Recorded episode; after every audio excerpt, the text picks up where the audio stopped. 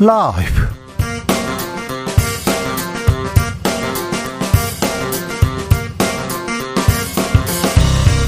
2023년 1월 13일 금요일입니다. 안녕하십니까. 주진우입니다.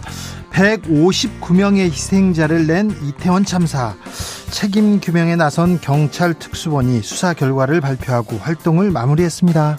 74일간의 수사 기간 동안 6명을 구속하고 높으신 분은 모두 무혐의 처리했는데요. 특수본의 수사 결과 어떻게 평가해야 할까요? 국회 이태원 참사 국조특위 용해인 의원에게 들어보겠습니다. 내년 총선에서 과반수를 확보해야 윤석열 정부가 성공할 수 있다. 특사로 사면 복권된 김성태 전 의원이 입을 열었습니다. 진정한 정권 교체는 내년 4월에 이루어져야 한다고 주장하고 있는데요. 김성태 국민의힘 중앙위원회 상임위원에게 그 이유 들어봅니다.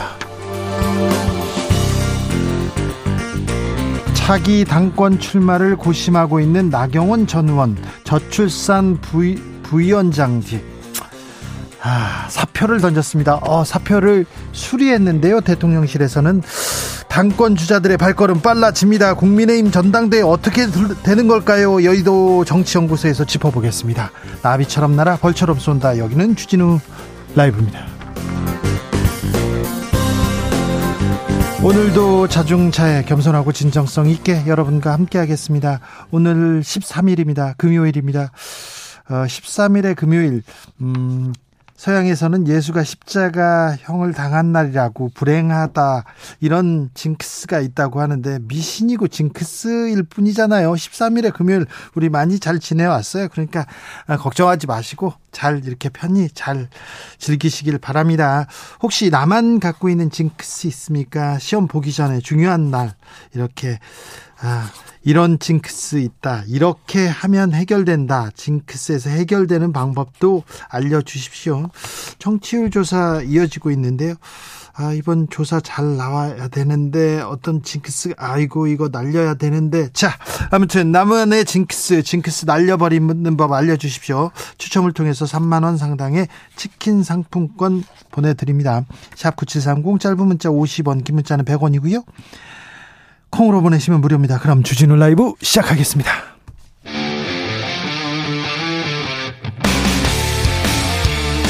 탐사보도 외길 인생 20년. 주 기자가 제일 싫어하는 것은?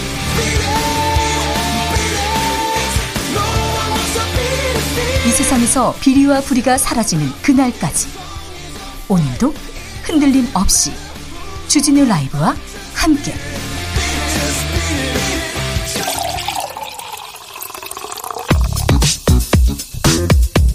진짜 중요한 뉴스만 쭉 뽑아냈습니다. 주스. 정상근 기자 어서 오세요. 안녕하십니까. 경찰 특수본이 이태원 참사 수사 결과를 발표했습니다. 네, 이태원 참사 원인과 책임 소재에 대해 수사해온 경찰청 특별수사본부가 오늘 최종 수사 결과를 발표했습니다. 특수본은 참사 당일 오후 5시 이후 인파가 급증을 했고 오후 9시부터는 유, 군중 유체화 현상이 발생하기 시작했다라고 밝혔습니다. 네. 어, 이로 인해 참사 직전 군진 밀도가 어, 제곱미터당 최대 10.7명에 이르면서 피해자 1명당 약 220kg에서 560kg의 힘을 받았을 것으로 추정했습니다. 책임 소재를 묻는 데까지는 실패한 모양입니다. 윗선은 모두 무혐의 처분됐습니다. 네, 특수본은 경찰, 구청, 소방, 교통 관계자 등 24명을 업무상 과실치사상 혐의 등으로 입건해서 검찰에 송치했으며 이 중 6명을 구속했다고 밝혔습니다.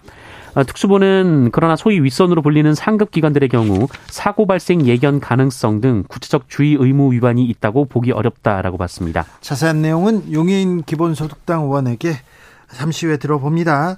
어, 한국은행이 기본 기본 기준 금리죠 또 올렸습니다. 한국은행은 오늘 0.25%포인트의 금리 인상을 단행했습니다. 어, 이로써 우리 기준금리는 3.25%에서 3.5%로 올라갔습니다. 한국은행은 여전히 5%에 이르는 소비자 물가 상승률 그리고 1.25%포인트까지 벌어진 미국과의 금리 격차를 고려해서 어, 고비를 늦출 수 없다라고 판단했습니다. 경기는 더 악화될 전망이라고 합니다. 네, 이창용 총재는 지난해 4분기 우리 경제가 마이너스 성장을 했을 가능성이 있다라고 밝혔습니다. 이 경기 악화의 원인은 중국발 코로나19 확산과 반도체 경기 하락, 이태원 참사 등이 꼽혔는데요. 어, 그나마 그럼에도 이 지난해 경제 성장률은 2.6% 정도는 가능할 것으로 예상이 됩니다만 올해는 경제 성장률이 어, 이전에 예상했던 1.7%보다 더 낮아질 가능성이 있다라고 밝혔습니다. Winter is coming 얘기하는데요. 혹한은 아직 오지 않았습니다. 올해는 정말 힘들 거라고 하는데 올해 힘들다는데 여기에 대한 대책, 대비책 있는 건지 정치권 뭐 하고 있는지 아 조금 길을 알려주세요. 비전을 보여주세요. 여기저기서 얘기합니다. 하지만 뭐 정치권은 뭐 마음이 다른 데에 있는 것 같아요. 나경원 전 의원 오늘 사표 냈어요. 사표 내면서 친윤계한테 한마디 하더라고요.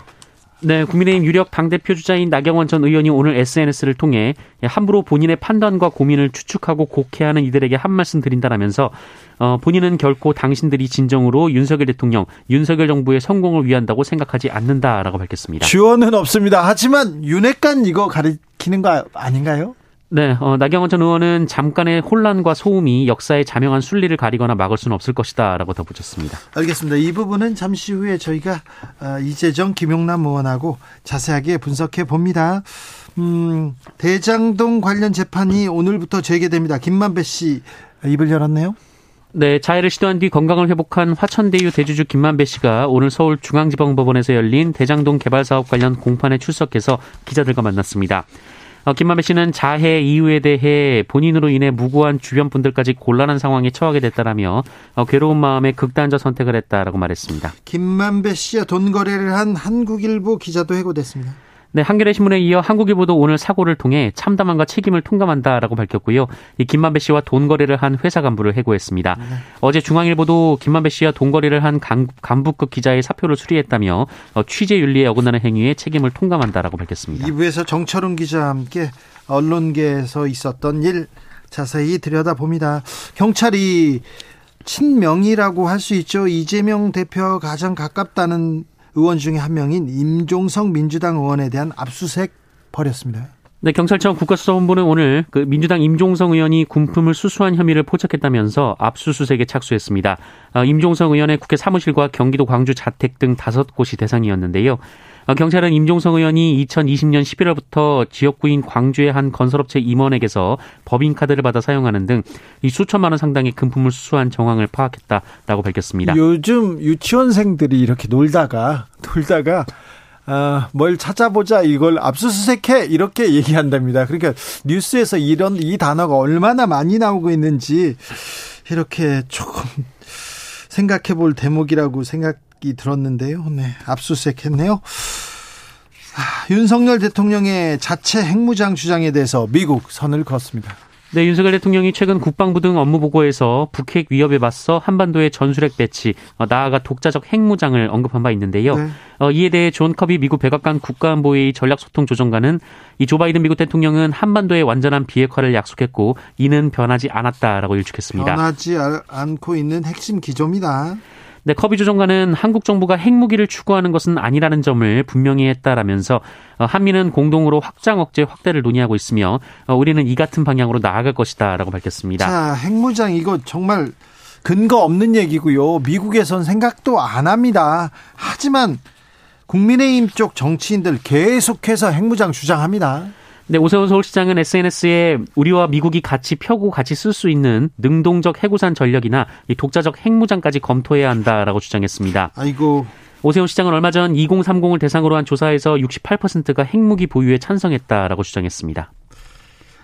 이 여론조사를 어디까지 믿어야 될지는 모르는데 누구든 합니다. 홍준표 대구시장도 얘기하고요. 또뭐 지금 제주에다 핵을 갖다 놓겠다고 제주 공항을 또 이용해야 된다는 얘기를 합니다. 공항은 건설되지도 않았고요.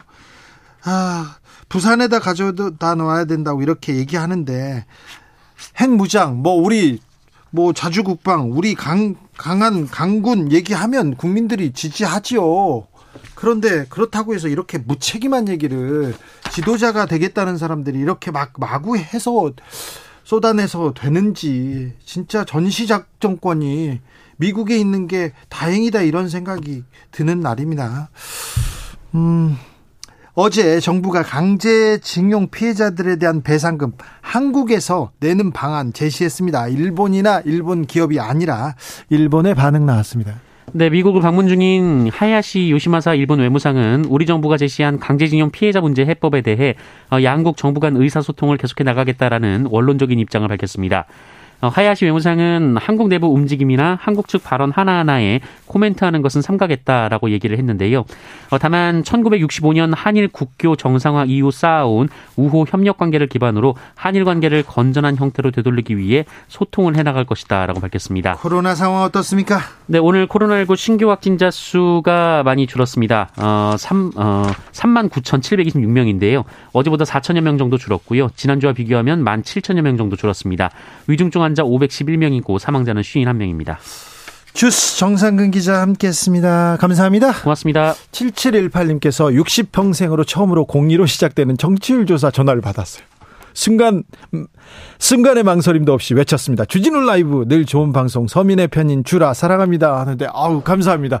아, 이런 행운이 저한테도 좀 왔으면 합니다. 제가 어제 재판을 받았는데 무죄를 받았습니다. 그런데 제가 민형사 소송 한 100여 건 이렇게 소송을 당했고 형사 소송만 해도 60, 70건 넘게 소송을 했는데요. 소송을 당했는데 다 모두 무죄를 받았거든요. 불패 기자를 여러분께서는 보고 계십니다. 그래서 아 이런 부분은 제가 좀 꼼꼼하게 기사를 썼다 이런 부분도 있지만 운이 좋구나 이런 생각도 있었는데 왜 나한테는 운이 이렇게 소송에서만 올까 이런 생각했는데 아유 정치율 조사 기간도 잘 될 것 같습니다. 아, 이, 이분 때문에요. 나만의 징크스 있습니다. 징크스 극복 방법 있습니다. 여러분께서 알려주시고 계십니다. 김병규님께서 중요한 시험이 있으면요. 방을 치우면 안 되는 징크스가 있었어요. 아, 그렇군요. 아, 덕분에 공부할 때 책상 청소하느라고 시간 다 가는 일은 없었답니다. 아, 그러셨군요. 제 아는 프로야구 감독님이 있었는데요. 속옷을 안 갈아입어요. 이기면. 그래가지고 연승을 해가지고 십 며칠 동안 속옷을 안 갈아입고 많이 냄새나고 가려웠을 텐데 그런 분들도 있었습니다. 6616님 저는요 이상하게 손톱 깎을 때 조금이라도 남아 있어야 수월한 일들이 생기더라고요. 손톱은요 너무 바짝 깎잖아요. 그럼 피납니다. 아파요. 저는 자주 그렇습니다. 3660님께서 아침에 바빠서요 옷도 머리도 화장도 대충 하고 나도 내가 마음에 안 드는 날 꼭 이런 날이 있죠. 누구를 마주칩니다. 아, 대충 하고 나가면 다시 만나자고 할 수도 없고 참 아, 뭐, 사람 일이 또 그렇잖아요. 꼭 그렇죠. 잘 보이고 싶은 사람한테 꼭 이런 날이 있어요. 그렇죠. 0361님, 아침에 머리 손질이 한 번에 안 되면 일이 엇그러지고 시험을 망치는 징크스가 있습니다. 그래서 중요한 일정이 있을 때는 꼭 거울 공주가 됩니다. 아, 그러시군요. 한 번에 좀 잘 되라. 이렇게 빌어드리겠습니다. 8169님, 제가 등산을 좋아하는데 등산로 입구에서 오른발을 내딛는 걸 시작으로 등산을 시작합니다. 그래야 사고 없이 안전 등산 되더라고요. 아, 제 아는 축구 선수도 그렇습니다. 꼭 왼발을 이렇게 그라운드에 이렇게 먼저 딛고 이렇게 가야 된다는데 그렇다고 해서 맨날 골 넣는 건 아니더라고요. 그런데 중요하게 생각합니다. 6282님, 아, 마음먹기에 기분도 달라진다고 생각합니다. 징크스의 반대말이 뭐가 있을까요? 긍정이 답이라고 생각합니다. 아, 징크스의 반대말은 긍정이다. 아, 훌륭하십니다. 방지수님, 녹음해 둔 주진우 형님의 그냥 그렇다고요. 세 번 반복해서 듣습니다. 항상 해결되는 건 아닙니다. 그냥, 그렇죠. 네. 그런 일이 있을 수도 있어요. 그냥 그렇다고요. 네, 예. 괜찮습니다. 아, 그렇군요. 방지수님, 네. 네. 힘내세요. 조금 효과가 이루어지고 막 그래야 될 텐데 기운을 보내 보겠습니다. 주진우 라이브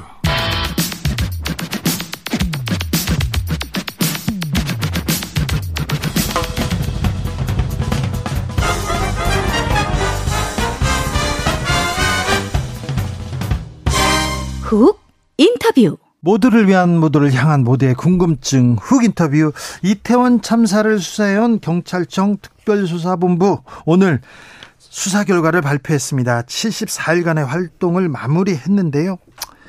힘 있는 사람들은 모두 무혐의, 윗선에 대한 수사 한계를 보였다 이런 평가도 나옵니다. 자 특수본의 수사 어떻게 보셨는지 용해인 기본소득당 의원 모셨습니다. 안녕하세요. 네, 안녕하세요. 용해인입니다. 자, 경찰 특수본의 수사 총평을 하신다면 네, 이제 많은 국민들과 유가족들께서도 우려하셨던 것처럼 이 윗선에는 손도 대지 못한 굴욕적인 특수본 수사 결과였다라는 생각이 들고요. 꼬리 자르기식 셀프 수사에 머물렀다라고 보여집니다. 뭐 이상민 행안부 장관 같은 경우는 서면 조사조차 없었고 서면 조사도 안 했어요? 네, 제가 알기로는 그렇습니다. 그리고 윤희근 경찰청장에 대해서는 법적 의무가 없다라는 결과가 나왔고 이상민 장관과 오세훈 시장의 집무실은 압수수색 대상조차 아니었습니다. 그러니까 어, 결국에는 이 경찰국 신설로 경찰 인사권을 틀어진 이상민 장관이 스스로 사퇴하지 않고 국회에서는 뻔뻔하게 나는 아무런 책임이 없다라고 일관하니까 특수본이 이런 수사를 결과를 내놓은 거다. 라고 보여집니다. 그래서 이상민 장관이 어쨌든 국정조사 과정에서 본인이 이 재난관리 주관기관 재난관리 주관 기관의 장임을 인정을 했거든요. 처음엔 아니라고 했다가 나중에 인정했어요. 네, 마지막 이제 2차 청문회에서 이제 실토를 했습니다. 그래서 네. 이 중수본 설치하고 운영하지 않은 문제들 문제들이 드러났습니다. 그래서 직무유기와 업무상 과실치 사상에 대한 혐의가 명확해졌는데 이에 대한 제대로 된 조사도 없이 특수본 수사가 마무리되어서 매우 좀 유감스럽습니다. 이상민 행안부 장관의 혐의는 명확해졌는데 경찰 특수본은 수사조차 하지 않았다. 네. 경찰청장에 대해서도 마찬가지요. 네, 그렇습니다. 경찰청장에 대해서도 어 이렇게 제대로 된 혐의를 묻지 못했고 이 전반적으로 보면 그러니까 윗선에서는 구체적인 주의 의무가 없었다라는 거거든요. 그러면 네. 앞으로 이런 참사가 발생하면 앞으로도 계속 이런 일선에 아주 구체적인 의무가 있는 이들에게만 책임을 묻게 되는 선례를 만들게 되는 겁니다. 그래서 네. 이번에 어 구체적 아주 구체적인 이 의무뿐만 아니라 이 재난 안전에 대한 책임을 지는 이들이 법적인 책임을 다하지 않은 것에 대해서 분명하게 책임을 물어야 그렇죠. 앞으로 이런 참사가 어, 발생하지 않도록 책임자들이 역할을 다 해야 되는구나라는 좋은 선례가 될 수 좋은 선례라고 하면 좀 그렇네요. 선례를 만들 수, 수 있죠. 라고 네. 생각합니다. 네. 그런데 이번에 보니까 용산 경찰서, 용산 구청, 용산 소방서 그러니까 그 동네 사람들, 네. 그 동네 책임자들이 책임을 짓는 것으로 끝났습니까? 네, 그 실제로는 이제 이임재 전 용산경찰서장 그리고 박희영 용산구청장 등 여섯 명에 대해서만 구속 송치가 이루어졌고요.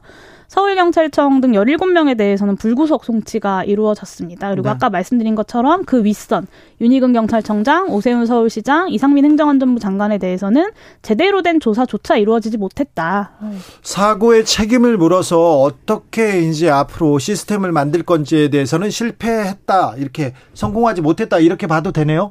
사고 원인은 밝혔습니까? 네, 사고 원인에 대해서는 이제 어 그 국립과학수사연구원에서 3D 시뮬레이션 감정한 것을 이제 발표하기도 했는데요. 이 군중 유체화 현상이라는 것으로 사고 원인을 좀 규정을 했습니다. 네. 이 부분은 사실 국정조사 과정에서도 이제 언급되었던 내용인데 특히 이제 공청회 과정에서 전문가 분들의 관련된 분석이 있었습니다. 네. 그러니까 인구가 밀집된다고 하더라도 어떤 흐름만 유지가 된다면 이런 유체화가 발생할 개연성이 높지 않다는 것이 이제 전문가의 의견이었습니다. 그러니까 출입구 분리라거나 일방 통행 아니면 도로 활용, 무정차 이런 수단들을 활용해서 인파 분산만 적절히 되었다면 참사 예방이 충분히 가능했다라는 점에서 다시 한번 재난 예방과 대비에 대한 책임이 강조되어야 되는 부, 분이었다고 생각합니다. 네. 7754님 정말 기가 막히는 수사 결과입니다. 수사 뭐 하러 했습니까? 이상민, 윤익은 아, 두 사람 책임이 없다고요. 말이 됩니까? 그럼 누가 책임을 집니까? 이런 얘기도 하는데요. 아, 이거 수사를 지켜보자. 그리고 그리고 그때 이제 책임을 물어도 늦지 않다 이렇게 했는데 수사를 지켜봤는데 책임 소재도 가리지 않고 원인도 뭐 명확하지 않은 것처럼 보이고요. 유가족들은 이번 수사 결과 발표 어떻게 반응합니까? 네, 이제 유가족분들께서도 오늘 이제 특수본 수사 결과에 대해서 꼬리 자르기식 수사다라는 입장을 밝히셨습니다. 특히 이제 김광호 서울경찰청장이나 윤희근 경찰청장 그리고 이상민 행정안전부 장관 이런 지휘부에 대한 수사조차 없었기 때문에 이 지휘부 라인에 있는 사람들이 잘못이 있는지 없는지조차 밝혀진 적이 없다라는 것이 이제 유가족분들이 가장 안타까워 하시는 지점이고요.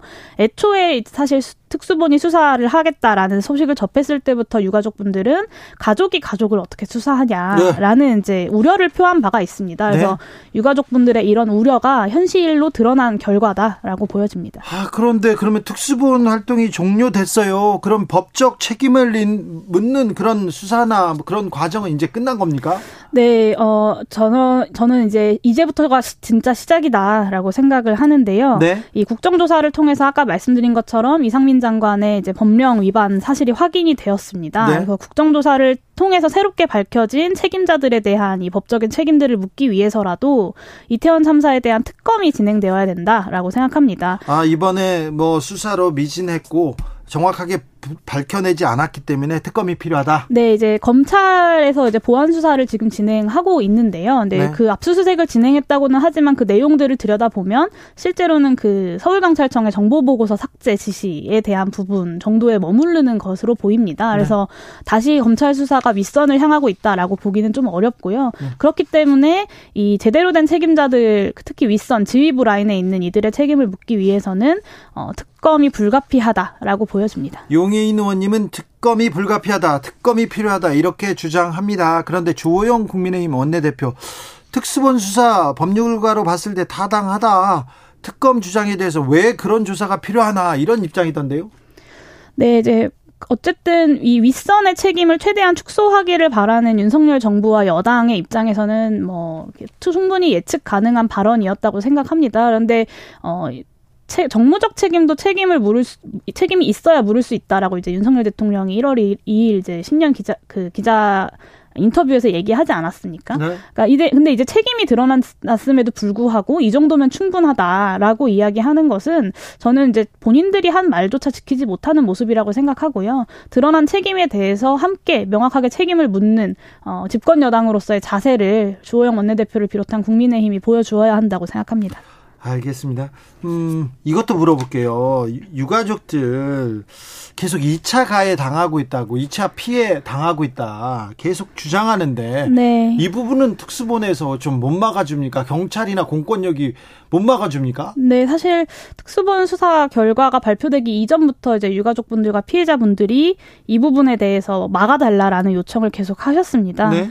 이 특수본 수사가 부족하다면 저는 정치적으로 이 문제를 풀어나가기 위한 노력들을 적극적으로 하는 모습 부터 보여주어야 된다고 생각합니다. 사실 이 신자유연대라는 그 분향소 앞에 집회를 이태원 하는 참사 유가족들이 분향소를 꾸렸습니다. 이태원에 그런데 그 분향소 옆을 어, 신자유연대라는 극우 보수 단체가 몇 동을 이렇게 가로막고요. 거기서 계속해서 확성기를 틀고 네. 또 유가족들을 좀 비방도 하고. 네, 심지어는 뭐 정말로 입에 제가 이 자리에서 입에 담을 수조차 없는 말들을 해서 유가족분들이 실신해서 실려가는 일이 발생하기도 합니다. 그런데 그냥 둬요? 네, 그래, 그래서 이건 경... 표현의 자유라고 볼 수 없지 않습니까? 저는 표현의 자유라고 보기 힘들다고 생각하고요. 예. 뭐 집회 신고 때문에 법적으로 어쩔 수 없다면 사실 이제 그 국민의힘과 윤석열 대통령을 지지하는 이제 극우 단체이기 때문에 어, 정부와 그리고 어, 국민의힘이 적극적으로 이에 대한 의견을 전달한다면 저는 네. 충분히 해결할 수 있다고 생각합니다. 그래서 법 뒤에 정부 여당이 숨을 것이 아니라 문제 해결을 위해서 적극적으로 나서야 된다라는 말씀을 드리는 겁니다. 이태원 참사 유가족을 계속 지금 2차 가해하고 있습니다. 세월호 유가족들이 자식 어떻게 죽었는지 참사의 원인을 규명하라 이렇게 단식할 때 그 옆에 폭식 투쟁하던 극우 보수단체 기억하지 않습니까? 그거 나중에 보니까 정부에서 박근혜 정부에서 그리고 전경련에서 삼성에서 관여했다 이런 게 나왔지 않습니까? 그런데 지금 누가 이렇게 사주했다 이렇게 보지는 않지만 누군가는 막아야 될 텐데 왜 그런지 참 2874님, 용해인 의원님 의정활동 열심히 하시는 모습 경의를 표합니다. 청문회 보니까 흰머리가 벌써 좀 늘었어요. 이상민 장관은 진짜 법적 처벌은 할 수 없나요? 이렇게 얘기하고요. 임민영 님도 용해인 의원 얻은 게 이번 청문회 가장 큰 성과입니다. 꼭 좀 열심히 해주세요. 이렇게 얘기하는데, 7754님, 어, 아니요, 관, 그러니까 경찰청장이 신의 자리입니까? 무조건 봐주는 이런 나라가 진정 자유민주주의 국가 맞는지 대통령께 묻고 싶습니다. 이런 얘기도 했습니다. 자, 앞으로 특수본 수사가 끝났어요. 결과가 나왔는데, 이 결과는 국정조사에 어떤 영향을 미칠까요? 어, 이제 특수본 수사 결과 자체가 이제 국정조사에 영향을 미치는 것은 아니지만 앞으로의 진상규명과 책임자 처벌을 위해 국정조사 특위가 해야 되는 역할이 있다고 생각합니다. 그 첫 번째가 이제 결과 보고서의 채택이고요. 그리고 위증한 증인들과 국정조사를 통해서 법적인 책임이 드러난 이들에 대한 위원회 차원의 고발이 네. 반드시 필요하다고 생각합니다. 그런데 이게 이제 여당이랑 합의를 할 수 있느냐에 대한 문제가 좀 남아 있는 상황이어서요. 최대한 이제 협의를 해보되 저는 국민의힘이 끝까지 반대 한다면 야삼당 단독으로라도 결과 보고서 채택하고 어, 증인들에 대한 위증 고발 그리고 법적 책임 고발 해야 된다고 생각합니다. 국정조사 지금 얼마나 남았죠? 어, 이제 17일까지가 국정조사 연장된 기간입니다. 네. 네. 그래서 이제 오늘 금요일이 거의 다 갔기 때문에 토요일, 일요일, 월요일, 화요일 이렇게 4일 남았다고 보시면 될 것 같습니다. 그래요? 그러면 그러면 재연장됩니까? 아, 제 연장은 이제 또 원내대표 간에 합의가 돼야 하는 방, 방, 그 사안이라서 지금으로서는 이제 국정조사 연장 자체는 쉽지 않고요. 그렇기 때문에 유가족분들이 독립적인 진상조사 기구의 설치를 이제 요구하고 계신 겁니다. 아무튼 그 이태원 참사의 진상 규명을 위해서 정치권에서 어른들은 좀 뭐라도 해야 될 거 아닙니까? 네. 앞으로 어떻게 어떤 계획 가지고 있습니까? 네, 일단 결과 보고서 채택을 반드시 하는 것 그리고 위증한 증인들 법 법적 책임이 드러난 기관 책임자들에 대한 고발 반드시 필요하고요. 그리고 어, 유가족분들께서 말씀하고 계시는 이 특별법 제정, 독립적인 진상조사 기구를 설치하기 위한 특별법 제정을 이제 국회에서 논의해야 한다고 생각합니다.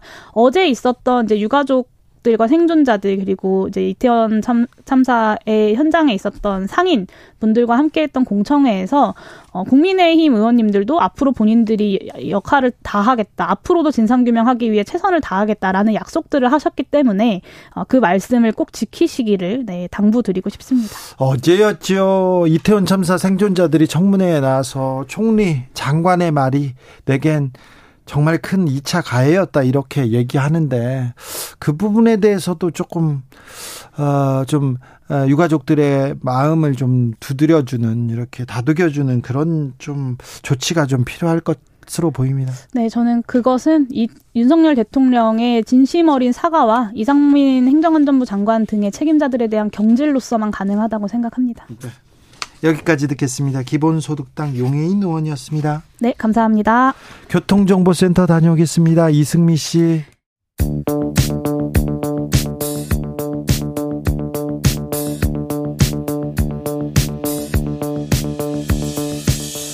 대한민국 정치의 새로운 100년을 준비한다. 21세기형 국회 싱크탱크 여의도 정치연구소.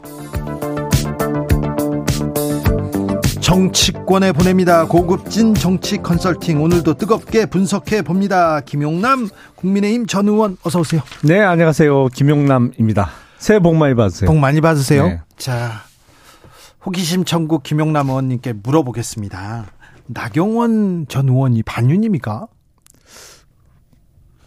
저도 전혀 그렇게 생각 안 했는데 자칫 잘못하면 반윤이 되게 생겼죠 지금. 정말 지금 반윤으로 보이는데 어, 집단적으로 이렇게 예. 어, 윤핵관 그리고 대통령실에서 아 이렇게 나경원 의원한테 뭘 좀 던진다 때린다 이렇게 보여지지 않습니까? 그렇게 비춰주는 측면도 있었죠 최근에. 그렇죠. 예, 예. 이재정 민주당 의원님 나경원 전 의원이 반윤이었어요?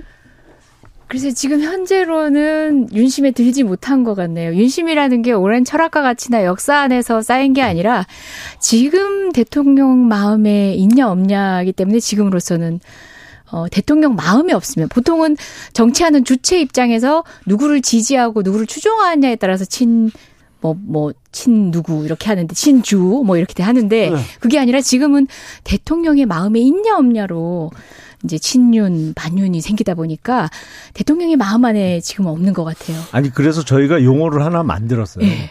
아무래도 그 반윤은 좀 이상하거든요. 그 약간 앞뒤가 그동안 겪어온 그 어떤 시간하고 전혀 안 맞잖아요. 네. 그래서 친윤이 있는 거고 안친윤? 약간 지금은 거리가 있는 멀윤. 멀윤이요? 네. 아주 가까이 있지 않은 멀윤이 있는 거 아니 그런데 같아요. 지금 국민의힘 분들이 다 지금 어유 멀뚱멀뚱 지켜보고 있는데 좀 무서울 것 같아요.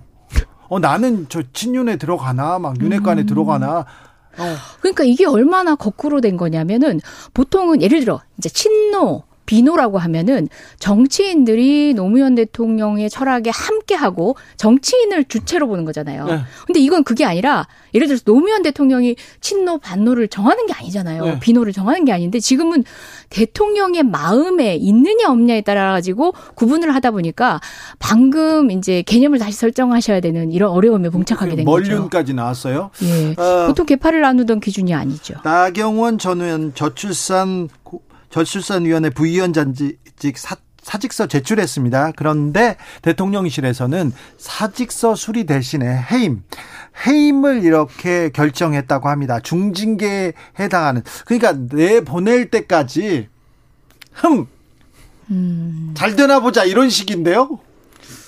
아니 그러니까 그 저출산 고령화 위원회 부위원장하고 그 기후 변화 기후 변화 대사 예 기후 변화 대사하고 두 개를 맡고 있었는데 아 이게 엄격히 얘기하면 공직은 아니에요.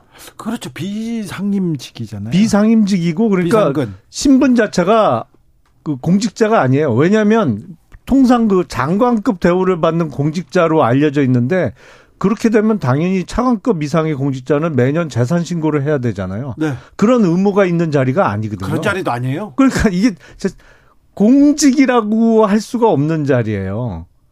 근데 이제 마치 그게 어 공직자로서 전당대회 출마를 하려면 그 자리를 유지하면 안 되는 것처럼 그 잘못 인식되다 보니까 네. 어이 출마 여부와 이 직의 유지가 연동된 것처럼 아, 출마를 할 거면 사직서를 내라 이런 그렇죠. 건 대통령실 인식이, 주변에서 나왔어요. 예, 인식이 됐었는데 법률적으로는 전혀 그렇지는 않습니다. 아, 법률적으로 되, 뭐, 되는 것도 아닌데 지금 그걸 왜? 떠나서 저출산 대책이라는 것 하나만으로도 또 이제 겸직을 맡고 있는 기후 변화에 대한 어, 대사이직도 사실 일이 적은 직은 아니에요. 적은 일이 예, 예. 아닌데 또 다 상관관계가 그렇죠. 있는 것도 아니잖아요. 그리고 뿐만 아니라 이제 당 대표의 출사표를 던진다. 그것만 오롯이 매진을 한다 손 치더라도 쉬운 일이 아닌데 그 모든 것을 병행하겠다라고 하는 건 사실은 욕심인 거고 어쨌든 간에 그렇다고 대통령실을 제가 편들겠다는 취지가 아니라 여튼저튼 지금은 그게 핵심이 아니라 어 나가는 국면에서조차 어꽃 달고 심지어 이제 꽃길을 못 만들어 줄지언정 뭔가 하나 흠집은 내는 이제 윤심의 네. 한 켠을 보는 거죠. 사직서 저희가. 수리도 너무 아낀다면서요. 음. 너무 애정한다면서. 그래서 죽어도 아니 보내 아, 그냥 뭐 이거 진달래 것도 아니고 사직서 수리하면 되는데 또 해임까지 합니다. 왜 그건 용산에 물어보세요. 저한테 물어보지 아. 마시고. 지금 근데 네. 용산에 물어봐라 이런 게 아니라 지금 용산을 좀 편들어야지 안 그러면은 안 그러면 나 찍히는 거 아니야 그렇게 생각하는 사람들 좀 많을 것 같아요. 윤심에 드시려면 음. 검사 출신 김영남 의원 괜찮습니까? 유구무원입니다. 아, 차라리 네. 차라리. 아 김용남 의원이 소신 있는 김용남 의원도 이렇게 말을 못 하시다니. 그러기서 유구무원 나온 것만 해도 대단한 거예요. 아유, 지금 대단, 이 분위기에서 대단한 용기예요. 알겠어요. 근데 자, 이재정 의원님. 그러면 나경원 전 의원은 출사표를 던질까요? 아닐까요? 어, 물리기는 힘들지 않겠습니까? 최소한 여기서 물리기는 힘들다는 얘기는 반드시 출사표를 던진다는 게 아니라 어, 뒷걸음질 치는 것보다 어쨌든 나아가는 모양새에 어, 또 다른 대가가 있으면 모르되 여튼 본인이 민망해지는 방식으로 퇴장하진 않을 거예요. 본인도 원내대표까지 한 어, 중진 중에서도 나름의 여당 내에서는 거물급 몇 중에 한 명인데 네. 그리고 지금 국민 상대로 한 여론조사에서는 어, 꽤나 본인이 이제 선전을 하고 있는 상황에서 네. 본인의 정치적 선택은 지금 굉장히 무거울 거예요. 네. 출사표를 던지든 아니면 다른 걸 선택하더라도 그에 버금가는 정도로 대우받는 느낌이어야 되는데 네. 사실 여당이나 대통령실에서는 어, 그런 옵션을 줄 것 같지가 않아서 난감하겠죠. 자, 윤핵관의 핵심이라고 보이는 국민의힘 장제원은 윤핵관 맞죠? 이분께서 나경원 고고한 척 친윤 가장하는 반윤의 우두머리다. first class 타면서 약자 코스프레 하고 있다 이러면서 직격했습니다. 아니 그러니까 그 나경원 전 의원 입장에서 보면 자다가 일어나 봤 일어나니까 갑자기 본인이 음. 반윤이 된 거예요. 예. 그 이걸 어떻게 받아들여야 되나? 이분은 근데 이명박 정권 때부터 음. 뭐 MB계의 핵심이었고 그리고 국민의힘의 핵심 자산 아니었습니까? 아니 그걸 떠나서 윤석열 대통령하고 뭐 지극히 개인적인 이야기입니다만 네. 고시 공부를 대학교, 같이 하는 대학교 스터디 선후배. 그룹이었어요. 네. 그러니까 대학교도 선후배지만 네, 네. 고시 공부 그, 같이 그 했고요. 전에 살던 집이 그러니까 그 나경원 전 의원의 친정이 원래 친정이 그 홍대 쪽이거든요. 네. 그리고 윤석열 대통령은 연희동에 사셨고 그래서 그 같이들 그 서울대를 졸업한 이후에는 연세대에서. 집에서 가까운 연세대에서 같이 공부도 하고 뭐 이렇게 같이 어울리면서 수십 년 동안 그 알고 지내던 사이거든요. 근데 눈 뜨고 일어나니까 갑자기 오늘 그 장재원 의원의 표현에 의하면 반윤에 모여? 반윤의 뭐, 뭐 핵심이래잖아요. 아니 본인도 약간 받아들이기 쉽지 않은 상황이 됐어요. 어, 제가 같은 얘기 반복하는 것 같은데 이게 더 핵심인 것 같아요. 그러니까 어디든 이제 개파가 있을 수 있고 예전 같은 이제 우리 김대중 대통령 시절이나 이때 개파처럼 뭐 굉장히 역사가 깊진 않다 하더라도 이제 각 당마다 어쨌든 느슨한 정도의 개파들이 있어요.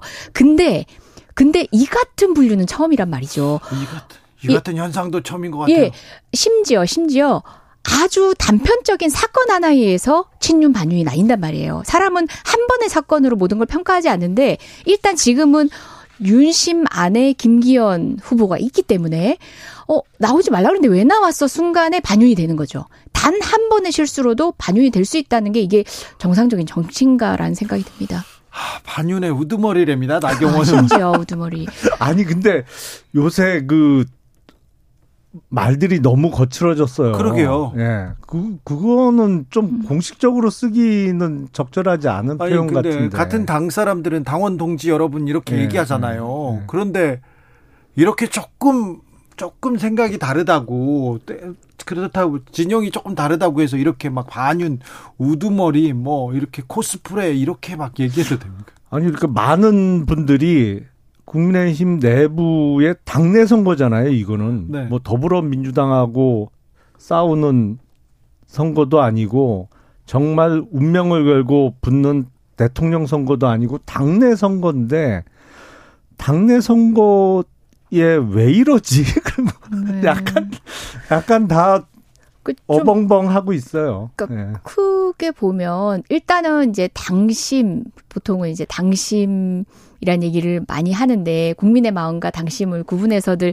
뭐 선거국면에서 많이 얘기를 하는데 지금은 너무 차이가 크더란 말이죠. 특히 특정 후보를 두고 이 정도로 어 지지율의 차이가 큰 거는 보통 선거에서는 보기 힘들잖아요. 네. 심지어 일반 국민 상대로 하면 유승민 후보가 1등이에요. 어떤 여론조사에서는 민심은 네. 유승민이고 당심은 나경원이다 이런 얘기가 요- 있었는데 이때 또 당심이라는 거는 이제 지지자를 기준으로 한 건데, 근데 또, 어, 소위 말하는 우리 당으로 따지면 권리당원, 또 국민의힘에서는 무슨 예, 책임당원. 하죠, 저희는. 책임당원 기준에서는 또 달라지는 묘한 아니 국면들이 있는 그거는 것 정말 같아요. 종잡을 음. 수가 없어요. 예. 왜냐하면 저희가 그 전에도 책임당원 30만 명 뭐 왔다 갔다 했었거든요. 근데 최근에 많이 늘었어요. 100만 명 가까이 됐습니까? 그러니까 거의 90만 명까지 온 것 같아요. 그리고 이달 말까지 가입하는 기준으로 책임당원 기, 그 날짜를 끊는데요. 그러니까 아직도 책임당원으로 3월 8일 전당대회 때 투표권을 행사할 수 있는 기회가 남아 있는 거예요. 그러니까 몇 명이 더 들어올지 모르겠어요. 전당대회가 점점 다가오니까 각 후보들이 입당원서를 넣을 거예요. 그러니까 더 늘어날 가능성이 있어요. 근데 이렇게는 성향이 어떤지 뭐 연령 분류가 어떻게 되는지를 알 수가 없거든요. 사실은 어떤 면에서는 지지 정당을 묻고 여론조사 결과로 추측은 해볼 수 있지만 어떤 분들이 구체적으로 약 3배 정도 늘어난 권리당원을 구성하고 있는지를 알 수가 없기 때문에 깜깜이 전당대예요. 사, 사실은 이번 전당대. 그럼에도 김기현 이제 후보 같은 경우는 여튼 당심의 방점을 찍으면서 어떻게 보면 민심을 등 돌리고자 하는 어떤 제도를 옹호한다든지 심지어 최근에는 뭐 대한민국 대통령 일본 어, 뭐 그런 얘기까지 하면서 어, 본인이 당선된다고 한들 그런 결과가 과연 내년 총선에 이어지는 과정에서 국민의힘에 도움이 될까? 자, 네. 국민의힘의 소심파 김용남 의원께 묻습니다. 근데 당권 네. 누가 유리합니까? 국민의힘은? 제가 보기엔 네. 이번에 전당대회 룰을 많이 바꿨잖아요. 네. 그전에는 당원 70%, 여론조사 30%였는데 당원 100%로 바꿨어요. 그거와 더불어 또 하나 바뀐 큰 변화가 있습니다. 결선 투표를 도입을 네. 했어요. 네. 결선 투표 때문에 만약에 나경원 전 의원이 출마한다면 당선 가능성이 높아졌다고 저는 판단합니다. 아, 오히려? 왜냐하면 지금 전당대회 구도가 네. 확실한 친윤을 표방하는 네. 김기현 후보 한 명하고 그, 네. 제 표현대로 하면 멀윤. 예. 저는 반윤은 도대체 받아들이기가 어려워요. 왜 예. 인수위원장을 했던 안철수 의원이나 그렇죠. 왜 여기가 반윤이에요. 뜬금없이. 그러니까 대통령 마음 안에 없습니다. 아주 가까이 있지는 않다고 표현되는 약간 멀리 있다는 멀윤 후보들의 다수하고 붙는 전당대회잖아요. 그렇죠. 1대 다가 되네. 어쨌든 결선 투표가 갈 거예요. 예. 그러면 1, 2등 빼고 나머지 3등 이하는 떨어지는데 한 사람 빼고는 다 멀륜 후보란 말이죠. 네. 멀륜 후보들의 표가 결선 투표에서 어디로 가겠어요? 멀륜으로 간다. 그래서 저는 이 전당대 룰을 이번에 많이 바꿨는데 이 바뀐 룰 때문에 오히려 멀륜 후보로 결선 투표에 올라가는 사람의 당선 가능성이 높아지는 거 아닌가 오히려 이렇게 생각해요. 저는. 오히려 오히려 당의 룰을 바꾸면서 멀륜 그러니까 나경원의 가능성이 높아졌다. 2등 안에만 들면 네. 나머지 3등 이하 의 대부분이 소위 멀륜 후보기 때문에 그렇죠. 그런데 국민의힘 지형상 나경원 후보가 출마를 할까요? 참 뭐 더 민망해지기 전에 드롭을 하는 게 맞는 건지 아니면 조금 더 버티다가 나경원 후보가 다른 방식으로 어, 퇴로를 찾을 수 있는 선택지를 우리 대통령이나 국민의힘에서도 어 제안을 해줄 수 있는 건지 이게 그 저는 제안요. 윤 대통령은 나경원 저출산위 부위원장 그리고 기후 대사직까지 해임했습니다. 해임했다는 뉴스 전해드립니다. 이재정 의원께서 인용한 여론조사 개요 말씀드립니다. 한길 리서치가 쿠키뉴스 의뢰로 지난 7일에서 9일 차기 국민의힘 당 대표로 누구 지지하세요 물어봤는데요. 국민의힘 지지층에서는 나경원 전 의원이 30.7%로 가장 높았습니다. 전체 조사를 해봤더니 유승민 전 의원이 33.9%로 가장 높았습니다. 여전히 1등을 달리고 있습니다. 자세한 내용은 중앙선거관리위원회 홈페이지를 참조하시면 됩니다. 김용남 의원은 왜 출마 안 하세요? 저요? 네. 아니 저는 일단 국회에 들어간 다음에 네. 뭘 좀 해보려고요. 이게 원외로 어, 당직을 맡으면 네. 한계가 많이 있거든요. 그래요? 그래서 뭐 그 당직을 여러 번 할 거 아니라면 네. 뭐 이렇게 최고위원으로 여러 번 출마하는 분들이 있더라고요. 네. 매번 전당대회 때 뭐 두 번, 세 번 연속 출마하는 경우들도 있, 던데 저, 제가 보기에 그거는 뭐 썩 바람직해 보이진 않고. 네. 원외에서도 일단, 이렇게 시장 네. 가서 뭐 활동하시는 분이 있습니다. 음. 김건희 여사가 대구 서문시장 가셨는데 그거 어떻게 보셨습니까? 아, 그, 그 원외 개념하고는 전혀 별개죠. 아, 그런가요? 그 대통령의 영부인으로서 뭐 할 수 있는 활동 아닌가 싶고 다만 이제 아 선거 전에 얘기가 나왔던 조용한 내조냐 그거는 보는 시각에 따라서는 좀 달리 볼 수도 있을 것 같아요. 뭐 조용하다 안 조용하다를 떠나가지고 제2부속직까지 없애가면서 어 본인의 역할 또는 그 본인이 평가받는 후보의 와이프로서 이제 소위 여사가 되실 후보군으로서의 본인에 대한 평가를 단호히 거절했던 분이 사실상 제도권 안에서 통제받지 않는 채로 어, 뭐, 여러 사태들이 있었잖아요. 비행기에 사인을 태우는 등, 여러 가지 1호기에. 그 등등 여러 가지 에피소드를 겪으면서도 결국은 제2북속실이 있어야 마땅한 정도의 행복까지 이르렀고, 특히 지금 그 도이치모터스 사건이 곧 판결이 나오잖아요. 재판 과정에서도, 어, 김건희 여사의 어, 연류 가능성은 사실상 많이 이제 의혹들이 더 증폭되는 가운데 이런 적극적인 행보 굉장히 좀 불편합니다. 법률가로서 보기에 영부인이 영부가 영부인 역할을 해야죠. 그런데 그 각종 의혹들, 리스크들 있잖아요. 뭐 도이치 모터스 주가 조작 이런 부분은 명확하게 좀 해소하고 역할을 하도록 이렇게 만들어 주는 것도 대통령실의 그 책임 아닙니까? 그걸 명확하게 해결해 준다 그러면 오히려 사건에 대통령실이 개입하는 게 되겠죠. 그 사건과 관련해서는 아, 명확하게 해소는 해야 될 거 아닙니까? 의혹을. 뭐 때가 되면 하겠죠. 때가 뭐 되면요? 아니 그러니까 제 말씀은 네. 그거는 뭐 때를 기다린다는 의미가 아니고 그 사건이 아직 검찰이 계속 중인가요? 재판 중이죠. 다른 아니 아니 사람들은 다 재판 기소된 중이고. 사람들은 재판, 네, 재판 중이고 네. 어, 기소 안 되고 수사가 안 된 여사님만 그냥 그대로 덩그러니 놓여 있죠. 근데 진행 뭐 과정에서는 예. 진행 과정에서는 의혹들을 더 키우고 확신에 가깝게 만드는 네. 여러 얘기들이 흘러나오죠.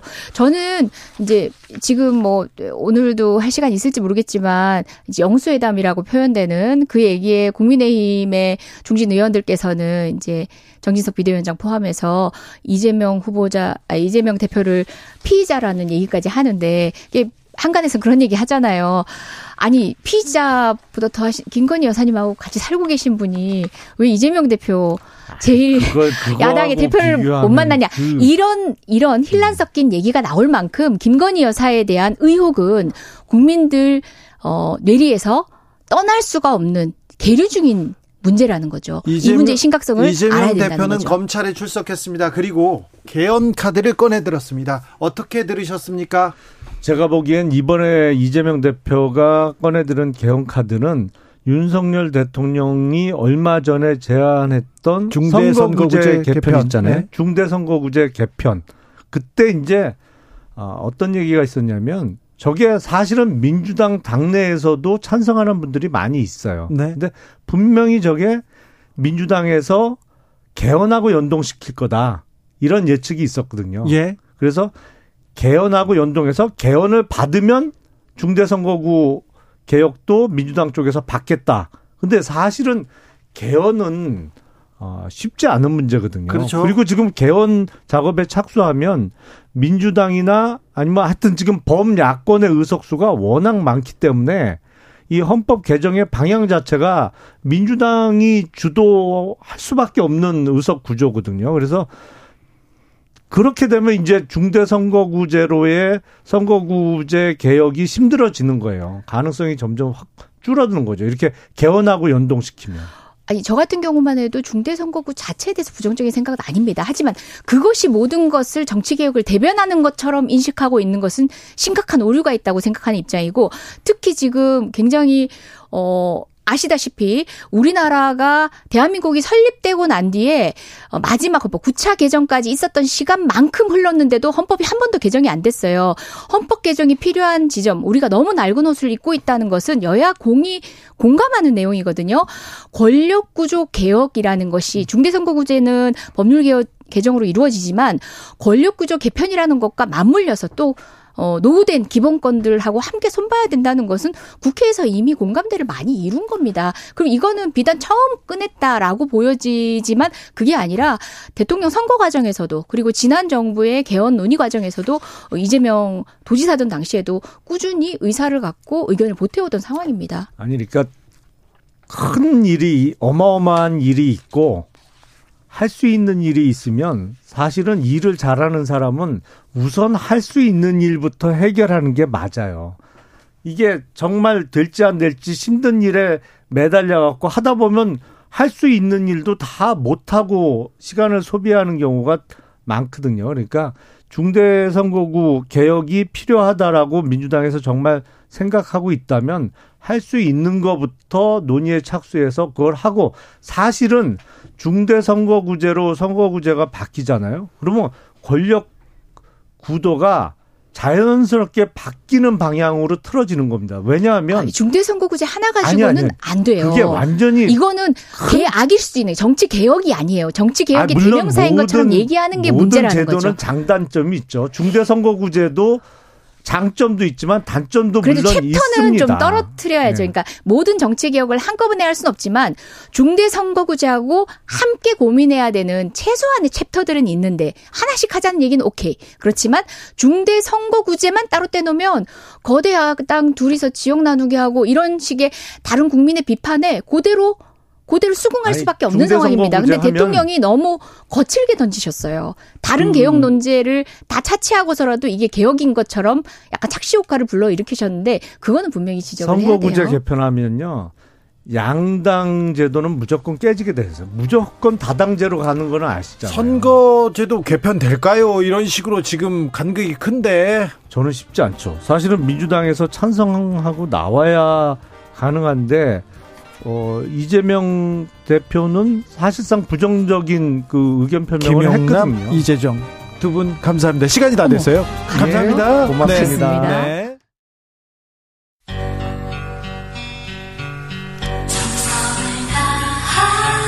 정성을 다하는 국민의 방송 KBS 주진우 라이브 그냥 그렇다고요.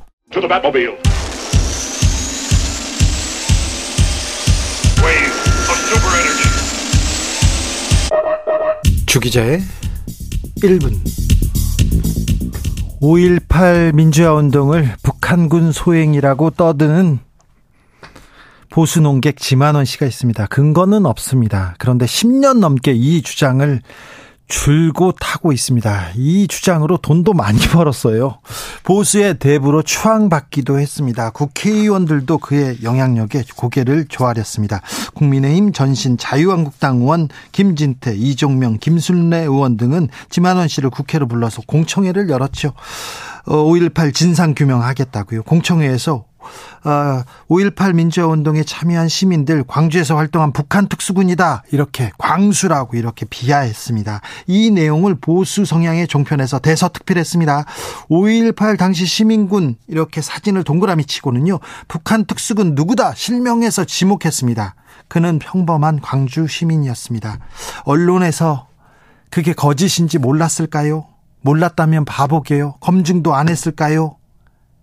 했겠죠. 알았을 겁니다. 분명. 저는 그렇게 생각합니다. 알고도 그렇게 보도했을 겁니다. 오늘 대법원에서 지만원 씨에게 징역 2년 선고한 원심 확정했습니다. 지 씨는 이제 곧 교도소에 수감됩니다. 하지만 거짓에 대한 사과나 반성은 없습니다. 지 씨의 거짓말을 이용했던 김진태 강원도지사, 이종명, 김순례 전 의원 면책 특권 뒤에 숨었고 지금껏 사과 한 번 없었습니다. 괴담으로 장사를 했던 종편, 특히 채널A, TV조선 사과 한마디 없습니다. 오늘 판결을 계기로 악의적으로 5.18 민주화운동을 왜곡하고 폄하했던 세력들 사라지는 계기가 됐으면 합니다. 지금까지 주기자의 1분이었습니다.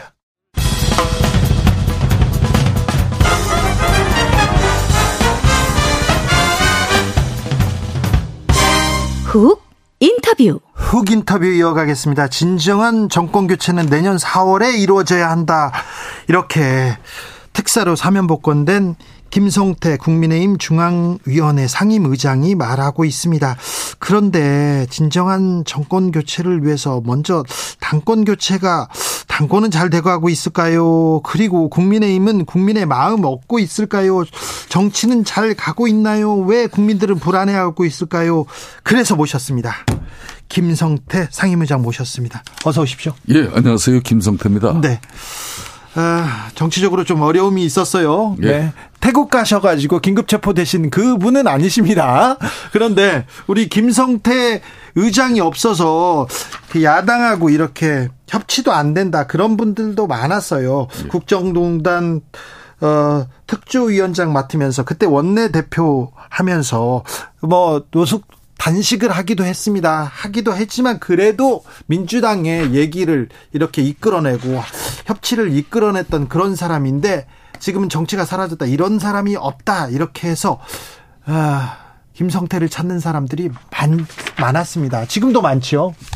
뭐 우리 주진우 기자가 나 붙들어 매려고 오늘 아주 그냥 밑밥 제대로 까시네. 아니요 그런 거 아니고요. 자. 하여튼 감사하고. 네.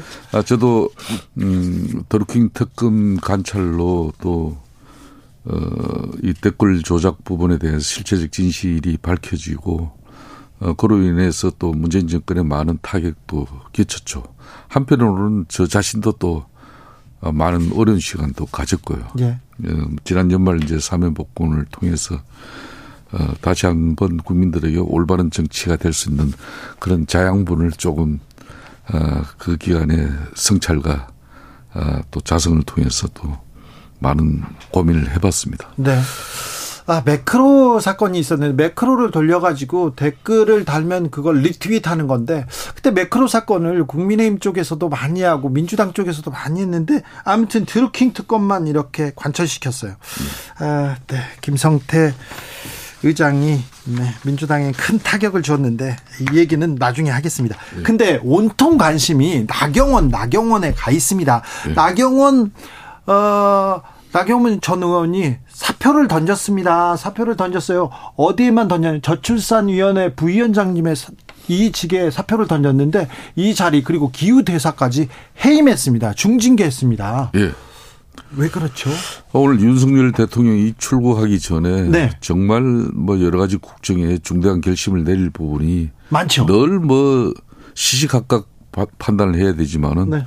어, 상당히 이 부분은 어, 정무적이고 정치적인 판단을 해야 되는 부분이기 때문에 쉽지 않았을 건데 어, 전격적인 판단을 했어요. 예.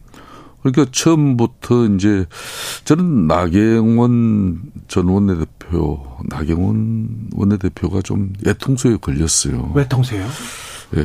정치는 이 애통소에 걸리면 위험해지거든요. 그래요? 올로 나싱이 되기 때문에. 네. 그러니까 본인이 처음부터 네. 작년 10월 달에 네. 윤석열 대통령께서 윤석열 정부에서 예. 저출산 그 장관급 뭐 그런 자리 예. 뭐 이런 게 제안이 오면은 이미 그때는 정진석 비대위가 떴었기 때문에 네. 정신 정진석 비대위의 이제 활동 기간은 내년 3월까지예요. 예. 그렇기 때문에 3월 되면 늦어도 3월 달 이내에는 전당대회가 열린다는 이- 거 뻔히 알고 네. 어, 본인이 전당대회의 주자로서 당권의 의지가 있었다면은 네. 그때 나 사실은 대통령님 나 향후 앞으로 짧게는 4, 5개월 길게는 6개월 이후면은 전당대회 열리는데 네. 제가 실질적으로 한 3, 4개월밖에 일을 못 하게 될 것 같습니다. 네. 그럼에도 저를 임명하시겠습니까? 그렇게 얘기해야 됩니까? 이렇게 정확하게 이야기를 해야죠. 그래요? 어? 그럼요. 그렇게 해서 어 아마 오늘 윤석열 대통령이 사실상 저 해임 결정은 네. 원래 정치인들을 이렇게 어 정부에 이렇게 임명하고 해임 절차는 거의 흔치 않습니다. 그렇죠. 대단히 흔치 않습니다. 네, 지금 장관직 날린 거예요. 해임한 뭐. 한 정권에서 한 번 두번 나오지도 않는 게 바로 이 해임이에요. 네. 해임 절차는 상당히 이 상황을 심각하게 본다는 게 대통령의 뜻이죠. 근데 네. 그 기후 대사직 그다음에 저출산의 부위원장직을 줄때 예. 대통령실이나 대통령실에서는 그러면 당권 뭐 나오지 마라 이렇게 이 얘기였나요? 그런 메시지를 누가 주면서 예. 그럼 매간 매직이 되는 거죠. 아, 그럼요? 그런 그, 거- 런 거는 거래가 되기 때문에 그런 말이 안 되는 거고 네. 대통령께서 본인도 윤석열 정부가 이렇게 출발하고 난 이후에 어떤 행토로든지 국정에 참여하고 싶어 했어요. 나경원 전 의원이 참여하고 싶어 했죠. 어, 대단히 많이 참여하고 싶어 했죠. 그렇죠. 자리 그래서 제가 알기로도 네. 흔히 말하는 윤석열 대통령 측근 인사들 사무실이라든지 네. 심지어 개인 집까지 찾아가서도 뭐 본인이 역할을 하고 싶어 한 그런 간절함이 있었던 분이에요. 그때 외교부 장관 얘기 있었어요. 뭐 애교뿐만 아니라 뭐 보건복지 뭐 여러 자리가 이야기가 있었지 않습니까? 예, 예. 나경원 전 그래서 의원한테. 실질적으로 뭐 구체적인 진행 절차도 좀 있었던 걸로 알고 있었고요. 진행 절차가 있었는데 왜 그때 장관 자리를 안 줬을까요? 그건 본인이 제일 잘 알겠죠. 본인이요? 예. 본인이 근데 윤석열 정부에서도 윤석열 대통령도 그러면 그때 나경원 아, 의원한테 그러니까- 장관 자리 주려고 했어요? 어, 아니 했으니까 그런 절차가 있었겠죠. 아 그래요? 어, 그렇다면은 그거는 용산과 본인만 알릴 일이에요. 자, 그런 이후에 본인의 집요한 어떤 이 윤석열 정부 참여 의지 때문에 네. 그러면은 저출산 고령화 위원회 이 부위원장 대통령 직속 기관으로서 부위원장 장관급 이렇게 제안을 하면은 네. 아까 말씀드린 대로 나는 정부 일에 자기가 그걸 동의를 했을 때는 정부 일에 그만큼 성실하게 충실하겠다는 그런 의지로 대통령께서는 받아들였을 거예요. 그래요? 예. 근데 거기다가 윤석열 정부 입장에서는 원 플러스 원이잖아요. 예, 두 개나 줬어요. 기후환경 대사까지도 거기다 또 붙여준 거란 말이에요. 예. 이거 원래 특사인데 특사 자리도 아니고 대사 자리로 해서 예, 대사 자리는 그러면은 벌써 인천공항 나갈 때부터가 네. 의전이 다르죠. 네. 또 어떤 나가는 국가에서도 벌써 대사관 의전을 받으면서 네. 달라요. 그게 이번에도 그러면은 당권의 의지가 있다 그러면은 정확하게 예. 어, 저출산 부위원장뿐만 아니라 기후대사 자리도 같이 사태를 던져야 되는데 그렇죠. 오늘 어쩌다가 저렇게 대려 대통령으로부터 그 두 가지 다 해임 조치당하는 저런 볼상사로운 모습까지 갔는지 저는 이해가 안 돼요. 둘 중에 하나만 던지다가 지금 볼썽사나운 장면이 연출됐다. 그렇죠. 네. 알겠습니다. 아, 7939님, 사실상, 와, 사실상 오랜만에 오셨네요. 지금 정치에 지금 맛을 보고 있습니다. 내공이 지금 계속 느껴집니다. 김수현님, 아, 김성태 전 의원님, 잘 오셨습니다. 혈색 좋아지셨어요. 얘기합니다. 자, 김성태 의원님. 예.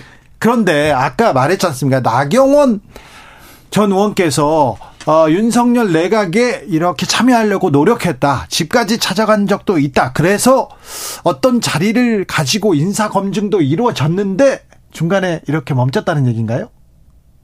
뭐 그런 그 내용은 본인과 네. 용산이 너무나 잘 알고 있는 내용이죠. 하하 인사 검증까지 갔다. 그런데 중간까 중간에 그러니까 윤석열 정부, 윤석열 대통령에서는 어, 나경원 전 의원을 첫 내각에 기용할 생각도 있고 인사 검증까지 갔는데 가다가 멈췄다. 자, 그게 이제 이제 이게 장관 자리는 국회에서 청문 동의가 이루어져야 되잖아요. 네, 그 전에 인사청 저 어, 대통령실에서 그러니까 이제 검증하죠. 지금 저출산 부위원장 같은 경우는 국회 청문 절차가 없이도 없어요. 임명이 가능한 자리예요. 아, 네. 그거는 이제 유추해서 판단해 보세요. 알겠습니다. 네. 무슨 뜻인지. 제가 알아서 기사 쓰면은 어떻게 기사 쓸 거냐면요. 네. 어, 인사 검증에서 걸려서 청문회 없는 자리로 보내줬다. 나경원 전 의원- 의원한테 이런 특혜를 줬는데 지금 그 자리를 던졌다. 이렇게 느껴지네요. 뭐 제가 그렇게까지는 이야기 얘가- 안 했으니까 네. 취재를 통해서 네. 용산과 본인한테 확인을 하세요. 알겠습니다. 그런데 윤 대통령이 지금 그, 그 각종 현안들, 중요한 사안들 중에 지금 나경원을 해임했다. 두 자리를 그냥 한 번에 해임했다. 매우 화가 난 상태네요. 그러니까 제가 아까 이야기를 했지만 대한민국 헌정사에서 특히 이 제왕적 대통령 체제하에서 네.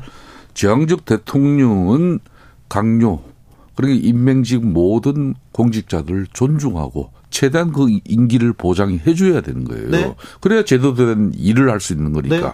그런데 그래서 보통 장관이 실수를 하고 또 국민적 사회적 무리를 빚는다 하더라도 네. 해임까지는 잘 안 가요. 잘 안 가. 본인이 자진 사퇴를 뭐 하죠. 유도한다든지 네. 그렇죠. 좀 마지막까지도 배려하고 모양새를 갖추는 그런 입장을 늘 해주는 거예요. 그렇죠. 그렇기 때문에 이 해임은 한 정권에서 정부에서 한 번, 두 번도 잘 안 나오는 거죠. 지금 이상민 행안부 장관 그리고 박진 외교부 장관 뭐 야당에서 탄핵을 지금 얘기하고 그리고 각종 그, 그 압박을 받음에도 불구하고 윤 대통령이 지키지 않습니까? 그리고 국회에서 해임 결의를 해도 거부하고요. 그- 그걸 수용하지 않는 그런 신뢰를 주는 거죠. 근데. 나경원 전 의원은 그냥 해임했습니다. 그러니까 이 부분은 저도 정치를 하는 사람으로 한 사람으로서 네. 지금 그렇다나도 여러 가지 지금 어려워진 경제 위기 또 여러 가지 민생 현안 또 애교 관계 이 얼마나 남북 관계 네. 엄청 복잡한데 이게 대통령이 진짜 이 전당대회 하는데 여기다 그냥 또 말려가지고 대통령을 어떻게 하자는 거예요. 근데 대통령이 전당대회에 너무 이렇게 깊숙이 지금 관여하는 거 아닙니까? 그러니까 이런 부분을 왜 용산의 판단을 구한다 그러고 예. 또뭐 용산에 어, 팔아요. 윤심을 팔고 예. 왜들 이렇게 하냐고요. 그렇죠. 예, 이거 맞지 않는 거죠. 아, 그럼 못하게 해야죠, 지금. 예. 그렇죠. 그러니까 윤심을 파는 사람들도 문제지만은 네. 대통령의 판단과 뜻을 조율하겠다. 예. 협의하겠다. 예. 이거 엄청난 사건이에요, 이거. 그렇죠. 김성태가, 말도 안 되는 짓을 다들 벌려 가지고 김성태가 돌아왔습니다. 어떻게 해서 대통령이 말이에요 전당대회에 잘한다. 누가 될지 모르는데 그 판에 왜 대통령을 여기다 끌어들였냐. 이거. 그렇죠. 엄청난 정치적 이 부담을. 행편없는 정치하는 사람들이에요. 그렇죠. 네, 네. 자, 그러면요. 자, 하나씩 물어볼게요. 아유, 김성태 의원한테 다 물어봐야지. 아, 궁금한 게 이제 하나씩 풀립니다. 근데 나경원 고고한 척 친윤 가장하는 반윤의 우두머리다 장재원 윤핵관 이렇게 저격했던데 네. 이렇게 나경원 전 의원을 반윤이다 이렇게 저격하고 이게 맞습니까? 반윤 뭐 친윤 반윤 지금 다들 어느 주자가 네. 뭐 한마디로 뭐 지금은 친윤도 아닌 사람이 어딨냐 그러면서도 네. 왜 친윤 반윤이 됩니까? 정권 7개월밖에 안 됐는데. 그렇죠. 예? 더군다나 여소야대 지금 입법 권력이 민주당에 절대적으로 가 있는데 네. 대통령을 집권당 우리가 소수 정당인 집권 여당이 힘을 합심해서 뒷받침을 해도 예. 지금 국정을 이- 제대로 끌고 가기 어려워요. 그렇죠. 그런데 지금 현재 전당대회만 판만 벌어졌다 그러면은 이거는 이전 투가 되고 투견장이 돼버리는 네. 거예요. 이 지금 어, 국민의힘 전당대회 판 정말 우려되고 있습니다. 그렇죠. 국민을 위해서, 국가를 위해서가 아니라 지금 그냥 당권을 위해서, 자기의 공천권을 위해서 싸우는 것처럼 보여요. 사실상 윤석열 대통령은 내년 4월 총선에서 네. 안정적 의석을 확보해야만 그나마 집권 중반기를 들어서면서 그렇죠. 안정적 국정 운영과 또 국정의 드라이브를 걸 수 있는 거예요. 네. 지금 뭘 제대로 할 수, 하고 있습니까? 하는 게 하나도 없잖아요. 그럼에도 불구하고 그걸 뻔히 보면서도 말이야. 어? 친윤 반윤 나눠가지고 자기가 전당대회에 조금이라도 유리한 프레임 구도가 만들어지면은 그냥 막 대통령 물고 뜯는 사람부터 어 윤심 팔아서 그냥 어 성냥팔이 소년도 아니고 말이야 그뭐 하는 거예요 다. 성냥팔이 소년 나왔습니다. 사이다 김성태 의원님 돌아오셨습니다. 화이팅 합니다. 1918님 얘기고 4988님 정치계 협상의 대부가 드디어 나타났습니다. 지금 협상과 협치의 실력 발휘할 때입니다. 실력 발휘 좀 해주세요. 얘기합니다. 선거 치를 때 김성태가 없으면 전국 선거를 못 치른다고 합니다. 그리고 야당과 협치할 때 김성태 없으면 정치가 안 된다고 합니다. 그래서 돌아왔습니다. 그래서 하나만 더 물어볼게요. 예. 나경원 전 의원은 출마합니까? 아 본인이 오늘 뭐 바람에 나무가 흔들려도 숲은 숲은 그 자리를 지키고 뭐 바위가 강줄기를 맑아도 강물은 바다로 흘러간다. 이게 참 아주 좋은 말인데 언제 나경원 뭐 저기 의원이 응? 강물 그 바다. 숲이었고 뭐 그리고 바위였습니까? 예. 네? 본인은 난 정치하면서 제가 이게 참 비한데 정치하면서 저처럼 나경원 옆에 많이 있었던 사람도 없을 거예요. 아, 그래요? 그래서 제가 현역 의원 시절에 네. 우리 동료 의원 사모들이 우리 집사람에게 네. 걱정할 정도로 아, 그래요? 끊임없이 김성태 너무 나경원하고 같이 붙어 있다. 나경원 의원처럼 선거라는 선거는 이거 그냥 넘어가는 적이 없어요. 자, 장이 섰다 그러면은 그 선거 빠진 적이 없어요. 아, 본인이 살 물건이 없으면 그 장에서 네. 구경하고 장터 국수 한 그릇 먹고 이렇게 집에 갈 때도 있어야 되는 건데 네. 이게 장만 섰다 그러면은 하여튼 나경원 의원은 그냥 들썩거리죠. 그냥 넘어가지를 못해요. 네. 과연 이 판도 네. 제가 보기에는 이런 거예요. 어, 이번 국민의힘 전당대회는 누가 뭐라 그래도 제대로 된 리더십을 확보한 네. 그런 뭐 책임 있는 정당의 어, 그런 당 대표보다는 관리형 대표 체제가 맞다고 해야 될 겁니다. 네. 왜냐하면은 내년 4월 총선을 앞두고 윤석열 대통령과 제대로 된 코드를 맞추지 못하면은 내년 총선 보나 마나예요. 내년 우리가 다들 여기서 간과하는 게 내년 4월 총선은 253개 지역구에서 각 의원들이 자기 역량과 기술로 기량으로 뭐 또 이길 수 있다. 천만의 말씀. 모든 것, 장, 내년 4월은 무조건 윤석열 중간평가로 갑니다. 그렇죠. 그러려면은 당정이 손발이 잘 맞아야죠. 자, 그럼 관리원 당대표 후보는 누구예요? 그 관리형 대표는 그러니까 제가 이야기를 하지 않습니까? 네. 당정이 손발을 잘 맞추면서도 네. 국민들에게 집권당의 면모를 가지고 신뢰를 가져갈 수 있는 그런 후보죠. 유승민 전 그런 의원이네. 당권을 지금 필요로 한 거죠. 유승민 전 의원이네요. 아닌가요? 아, 유승민 아, 전 의원도 그러면 안 되는 거예요. 그럼 안 예? 되니까 나는 이 양반이 이 양반. 예. 네. 한인말로 뭐 이 집권당이 한마디로 이게 정치인인지 네. 민주당 정치인인지 아이 집권한 지 3개월밖에 안 되는 대통령 보고 그렇게 뭐 어?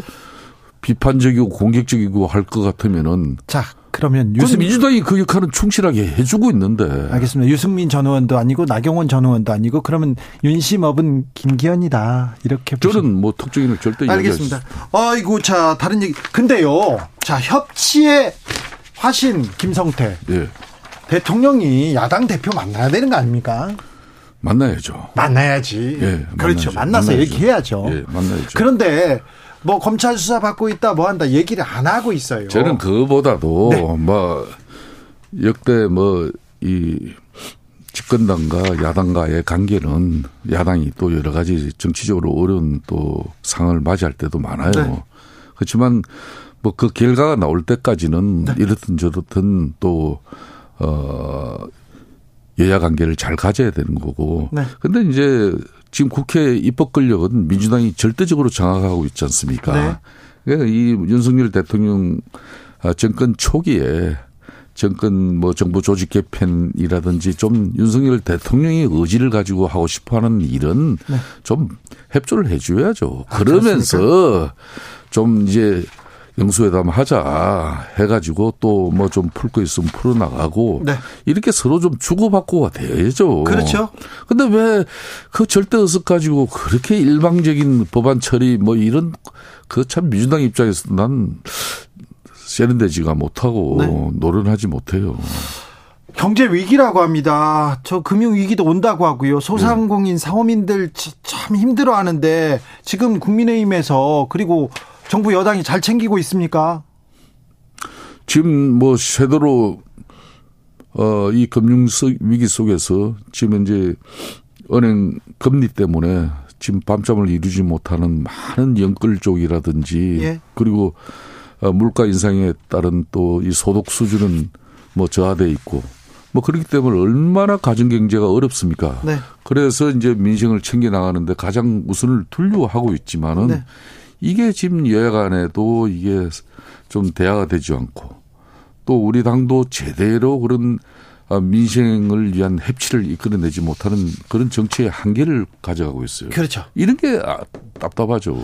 이재명 민주당 대표가 꺼낸 개헌 카드는 어떻게 생각하십니까?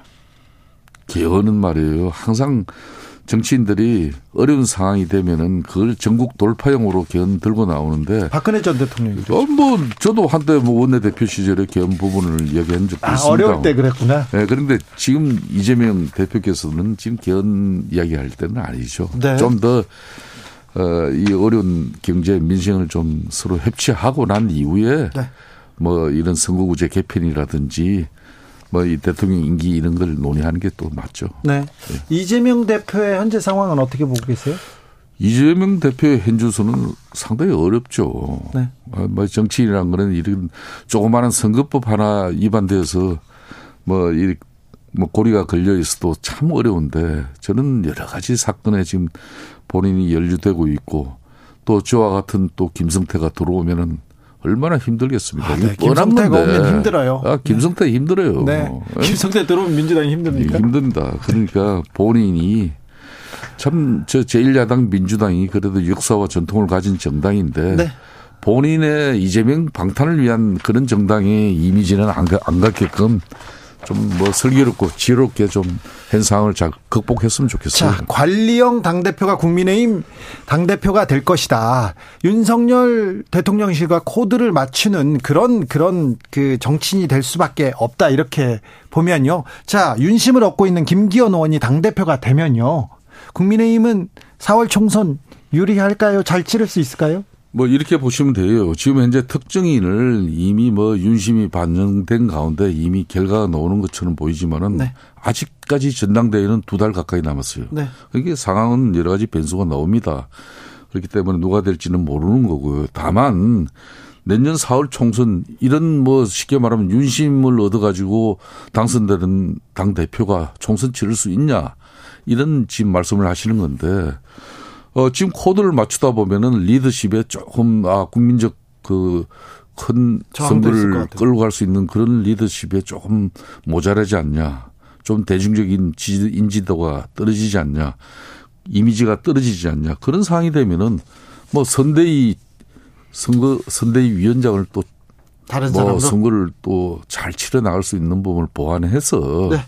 뭐 할 수 있는 방법이 여러 가지 있습니다. 알겠습니다. 그러니까 뭐 아, 저- 지금만 보면 안 되죠. 알겠습니다. 묻고 싶은 게 너무 많습니다. 네. 아, 대표적인 노동 운동가로서 지금 국민의힘에 계십니다. 노동개 윤석열표 노동 개혁에 대해서 묻고 싶은데 예. 이건 좀 이게 전문 분야니까 좀 시간을 갖고 하고요. 예. 국민의힘 특별히 윤석열 대통령이 핵 보유 발언 핵에 대해서 지금 국민의힘이 아주 많은 발언들을 쏟아내고 있는데 이 부분은 어떻게 보세요?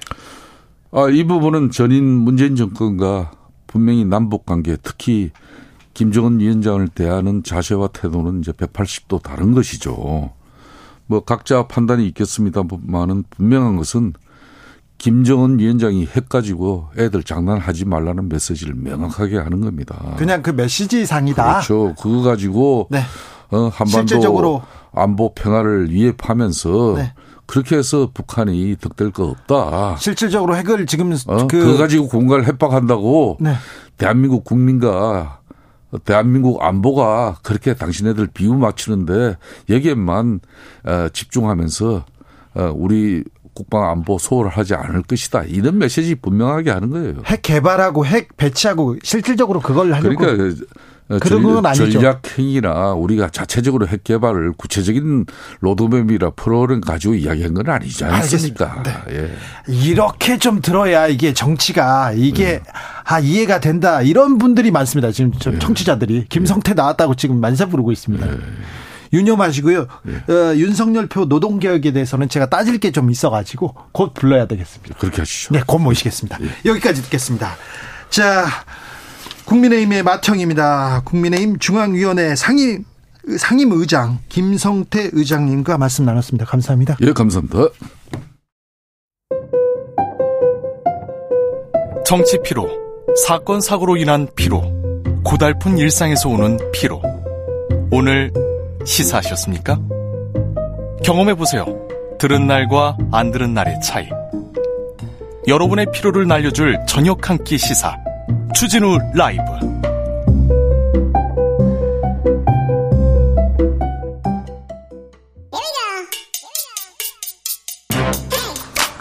뉴스를 향한 진지한 고민 기자들의 수다. 라이브 기자실을 찾은 오늘의 기자는 미디어늘 정철훈 기자입니다. 안녕하세요. 네. 자, 한 주간 언론계는 어떤 일이 있었습니까? 어떤 이야기 가볼까요? 네, MBC 기자들이 이번에는 이 대통령 전용기에 탑승합니다. 네, 탑승하는 걸로 결론이 났습니다. 탑승하는 거를 뭐 그 좀 성은을 내렸다 이런 식으로 기사가 나왔더라고요. 그래서 그 어, 논평이 하나 나왔었는데 오늘 네.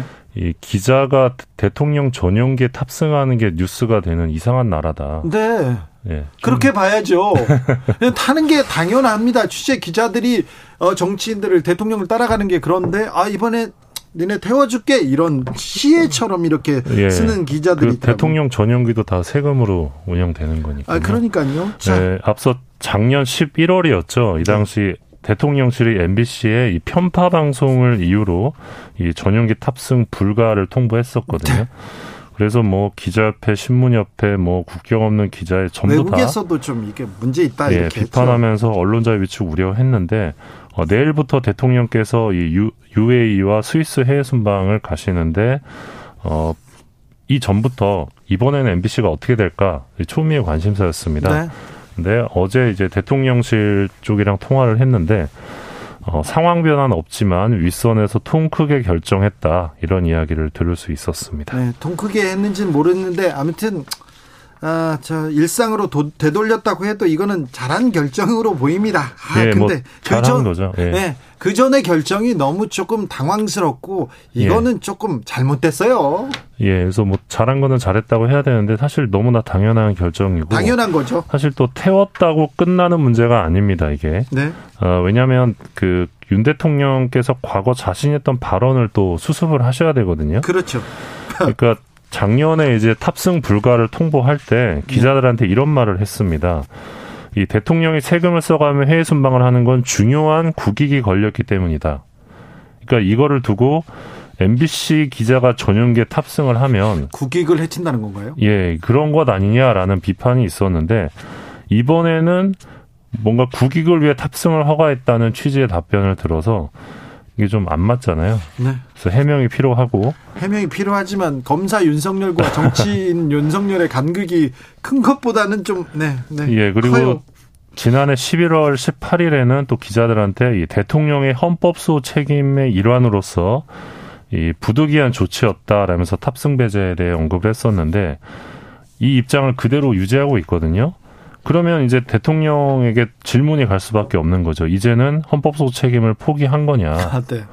왜냐하면 MBC가 대통령실에 뭔가 입장을 밝힌 게 없거든요. 뭐 그 소위 말하는 이, 이 편파 방송 논란에 대해서 그래서 이 반론에 대해서도 대통령께서 예, 답을 하셔야 된다. 네, 그런 상황입니다. 알겠습니다. 네. 워낙 좀, 좀 급작스런, 좀 말이 안 되는 결정을 했습니다. 네. 만약에 대통령이 그럼에도 불구하고 MBC 기자의 등을 툭툭 치고 넘어갔다고 생각해 보세요. 음. 그런데 탑승기 타지 마 이렇게 결정을 했다가 지금 그 입장을 번복하는 것도 조금 조금 이상해졌습니다. 네. 이정옥님께서 공군 1호기 대통령 개인 비행기 아닌데 선심 쓰는 것처럼 하네요. 웃겨요. 얘기합니다. 어, 개인 비행기 아닌데 뭐 지인을 이렇게 그냥 태우기도 했었잖아요. 네, 그런데 아무튼 이번에는 태우기로 했답니다. 이건 뭐, 네. 잘 결정하셨어요. 다음 뉴스로는요. 예, 김만배에 연루된 언론인들이 나오고 있는데 네, 많아요. 지금 현재 두 명이 해고되고 한 명은 사표 처리가 된 상황입니다. 예? 사과문들이 좀 나오고 있는데 어, 일단 중앙일보가 어제 사과문을 냈습니다. 냈습니까? 중앙일보도? 예, 전부 다 냈는데 네. 일단 중앙일보 전직 간부 이 김만배 씨와 어, 금전 거래를 했는데 2018년에 이제 8, 8천만 원을 빌려준 뒤에 7개월 뒤에 이제 9천만 원을 돌려받았다고 합니다. 또 있었죠? 예, 그리고 2020년에는 1억 원을 김만배에게 또 빌렸다고 했는데 네. 어, 중앙일보는 이제 조사 결과 이 이분이 법조기자 출신인데 어, 지- 직업 윤리를 심각하게 훼손했다고 판단을 했고요. 조사 과정에서 해당 간부가 사표를 제출했고 어, 사표가 수리가 됐습니다. 예. 한국일보는 이제 오늘 사과문을 냈는데 어, 인사위원회를 열었고요. 그 조사를 해보니까 해당 간부는 어, 주택 매입 자금 마련한다는 취지로 1억 원을 빌렸다고 설명을 했답니다. 어, 기자 선배한테 뭐 계속 돈을 빌리네. 예, 근데 진상조사 결과 이 이자 지급 지연 등 이 사인 간 거래의 정상성이 불분명하다 이렇게 한국일보가 결론을 냈고요. 네, 이것도 좀 말이 안 되네요. 예, 그러니까 한국일보 해당 간부는 어 김만배가 구속이 되면서 계좌가 가압류되고 해서 제때 이자를 갚기 어렵다 이런 해명을 했는데 이게 납득이 어렵다는 그렇죠. 것이고요. 말이 안 되네요. 예, 그래서 예, 해고가 됐습니다. 네. 해고를 아, 했고요. 한겨레 기자 해고한 거에 대해서는 앞서 저희가 자세하게 말씀드렸는데 네. 아무튼 이 세 사람은 뭐 해고되고 사표 처리됐는데 어, 근데 기자들은 사표 처리되고 해고되고 그랬는데 돈 거래를 더 많이 한 홍선근 홍선근 회장 있지 않습니까? 네. 이분은 뭐 아무런 처리도 안 됐잖아요. 아이 뭐 회장님이시니까요. 네. 머니투데이 그룹 회장님이시니까 누가 네. 건들겠습니까? 근데 기사도 안 썼어요. 김만배 씨 얘기가 나왔을 때 사실 법조 기자들이 거의 잘 알고 있을 텐데 기사가 안 나왔는데 다 이런 어, 커넥션이 있었거든요. 그런데 골프 친 기자들은 어떻게 됐습니까? 골프 친 기자들이 굉장히 많을 것 같은데 많았다면 현재까지 100만 원씩 줬다며요. 예, 100만 원 줬다고 하는데 보도가 안 나오고 있습니다. 그래서 그 아는 기자들한테 좀 물어봤는데 이거는 명단이 쉽게 나오기 어려울 거다라고 하더라고요. 예. 왜요? 왜요라고 물어봤더니 보통 이렇게 그 접대 골프를 할 경우에는 네. 가명을 쓴다고 합니다. 네. 그래서 그 시- 실제 골프를 친 사람을 알 수 없는 거죠. 네. 그래서 잡아내기가 쉽지 않을 거다라고 그래도 같이 몰려다녔고 그리고 김만배 씨 전화기에 다 이렇게 담겨 있을 텐데 예. 아, 김만배 씨 전화기에 담겨 있는 골프 접대 명단 그리고 검사들하고도 많이 치고 판사들하고도 많이 쳤다고 하는데 예, 예. 어, 이 김만배 씨 관련된 판검사들 그리고 언론인들 이 관련된 기사가 안 나오네요. 맞습니다. 수사도 지- 진행이 안 됩니다. 예, 그리고 사실 이게 물론 기자들이 잘못했고 당연히 그 자정을 해야 되는 게 맞는데 네. 어 그런 얘기도 있더라고요. 이 워낙 검사 판사들이 또 김만배 돈을 많이 받아서 네. 그래서 이거를 좀 물타기 하려고 기자들을 사례를 좀 미리 흘린 거 아니냐 뭐 그런 그 의혹도 있던데 그러니까 그 건, 이 건과는 별개로 또 봐야 되는 지점이라고 보긴 하, 봐야 될 것 같은데요. 어, 사실 이게 굉장히 큰 사건입니다. 아직 큰 빙산의 사건. 일각일 수 있고 과거에 이제 뭐 진행자께서 이제 장충기 문자 사건도 이제 보도하셨고 네. 또 최근에 수산업자 관련된 로비 사건도 있었는데 그때 받아먹었던 거랑은 사실 비교도 안 되는 규모거든요. 그렇죠. 더 커요. 더 예. 많은 게 있고요. 예. 그래서 이게 언론계 자정을 위해서도 검찰에서 그리고 언론에서 이 문제는 좀 명명백백하게 좀 밝혀야 될 것 같습니다.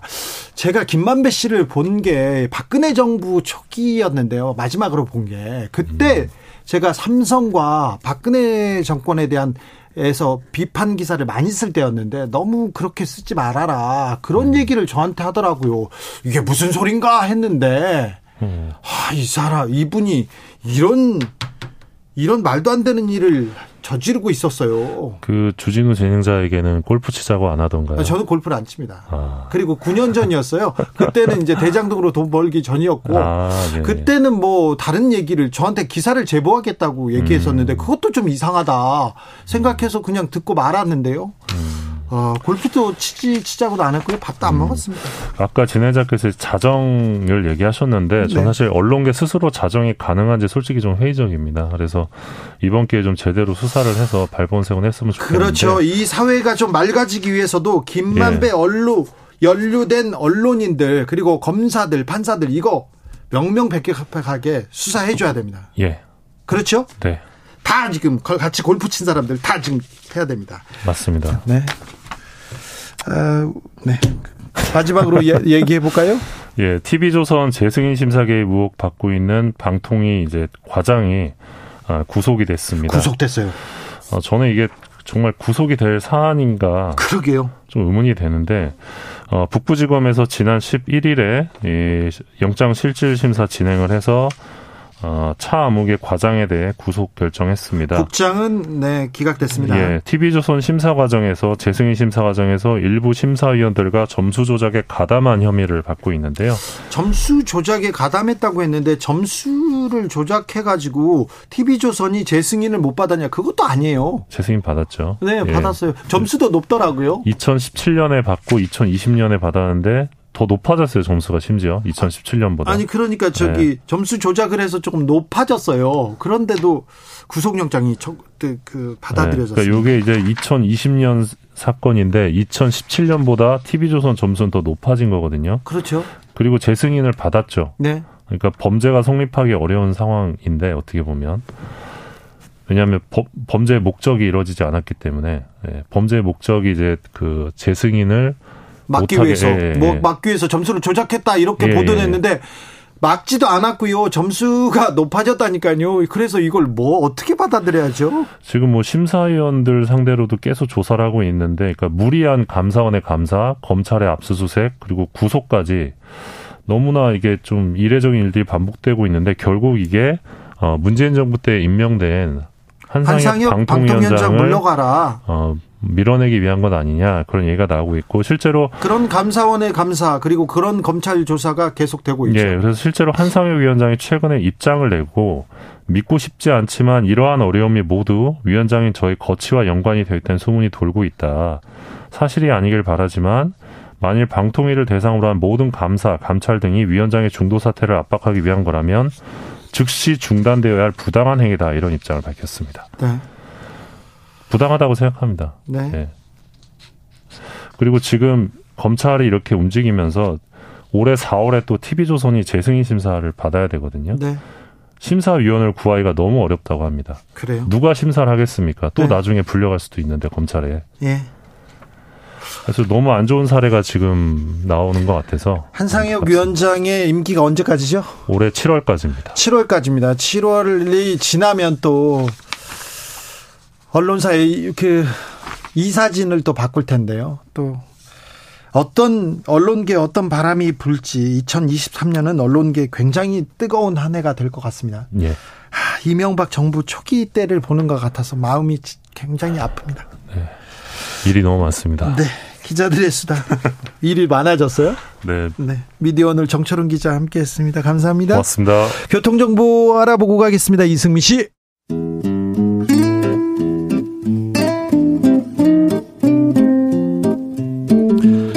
현실의 불이 꺼지고 영화의 막이 오릅니다. 영화보다 더 영화 같은 현실 시작합니다. 라이너의 시사회.